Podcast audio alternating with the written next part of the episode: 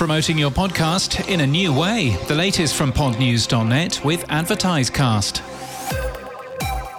Do you want a simple, straightforward way to promote your podcast? Embed your audio in an email. We tested using the HTML audio tag in email and learned that it's an effective way to promote your show. It works for much of your audience and degrades gracefully for those where it doesn't. All of the details are in our full report. You'll find it linked in our show notes and our newsletter at podnews.net. If you're running an Intel Mac, don't upgrade to Mac OS Sonoma. That's according to audio manufacturer Rode. They've warned we recommend you do not upgrade to Mac OS Sonoma if you wish to continue using your Rode product. Now, on Friday, we suggested that Audioboom had cancelled a minimum contract. As detailed in the company's financial report for the first half of 2023, the company has one onerous contract which they made provision for. But Stuart Last, the company's CEO, tells us we have not and will not cancel this contract. Audioboom has never cancelled a minimum guarantee that has been contracted with a partner. We honour our contracts with creators, including payments of minimum guarantees within those contracts, and we're happy to make that clear. Podcast One plans to give all of its employees and talent shares in the company. The stock is at $2.67. Monolith is an Australian horror film about podcasting, which got a cinematic release date of October the 26th.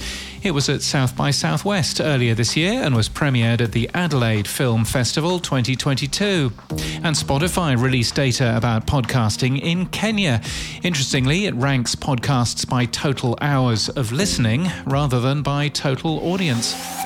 In People News, media measurement company Nielsen has a new CEO. Karthik Rao replaces David Kenny, who becomes executive chairman. The company was purchased by private equity last year and has since had two rounds of redundancies. And German audio company Zebralution is switching up its management. It's time for some tech stuff, and the Podcasting 2.0 Music Top 100 is new data from the Podcast Index showing the most boosted songs played in music podcasts. We covered it at the beginning of September, it now updates hourly. The Top 100 is also now available via OPML and as a remote item RSS playlist. Our own new podcast trailers podcast is also available as a remote item RSS playlist. All of those links in our show notes and our newsletter today, along with if you want to listen to the top 10 in a podcast, you should try James's random show thing. It's a test by me to see how all of that stuff works. And in podcast news, Yahoo Finance Daily covers the latest financial news from the reporters at Yahoo Finance. Shows are less than five minutes. It's from the Airwave Podcast Network, and we thank them for their support this month. Magic and Mountains returns for a new season in early October, according to the author T.A. Barron.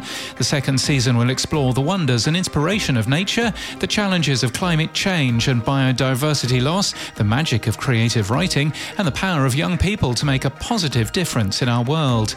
And Doctor Who Redacted is back for a new season today to celebrate the show's 60th anniversary. The second season is made by BBC Studios for BBC Sounds.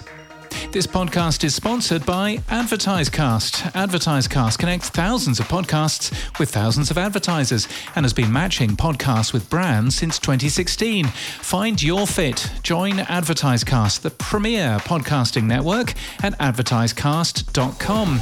And that's the latest from our newsletter. To read all the stories and subscribe, we're at podnews.net.